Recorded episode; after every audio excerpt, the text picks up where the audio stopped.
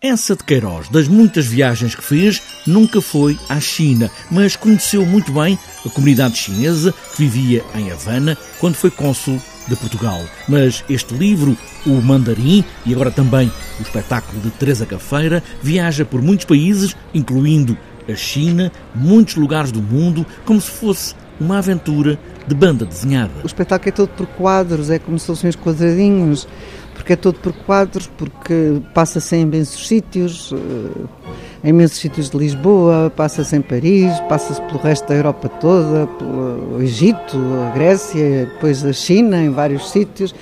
Estes sítios são ilustrados com projeções que foram feitas pelo meu sobrinho, que é o Pedro Proença, que é pintor e fez as montagens das projeções que ilustram esses diferentes sítios que vão, além de ser co-adaptador comigo. Um livro que traz a pequenez portuguesa, um espetáculo que reflete tudo isso e a ambição desmedida de Teodoro, o funcionário público, a morte do mandarim e a China de outros tempos. A história da China também para o Oeste é um pretexto, é um pretexto para caracterizar, no fundo, uh, o modo de estar português.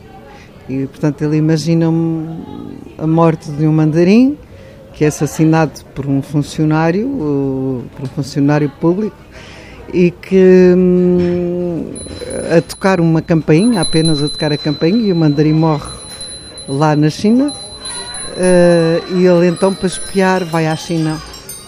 E, mas é tudo, é tudo um pretexto, é tudo um pretexto para falar do modo de ser do, dos portugueses. O Mandarim é um dos livros do Plano Nacional de Leitura e Teresa Gafeira faz este espetáculo para adolescentes. Pode até ser para todos, mas é a adolescência a destinatária. Virado para os adolescentes mesmo.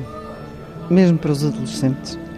Aliás, como não poderia ter, porque o próprio texto é um texto cheio de imaginação, cheio de fantasia e, portanto, próprio espetáculo não, não aguentaria qualquer tipo de leitura um bocadinho mais, mais realista, mais naturalista, não aguentaria nada disso. Toda a dimensão do ser português, pelos olhos de Essa de Queiroz, agora em cima do palco, onde a ambição pelo café central, os touros ou a ópera tomam outra atitude.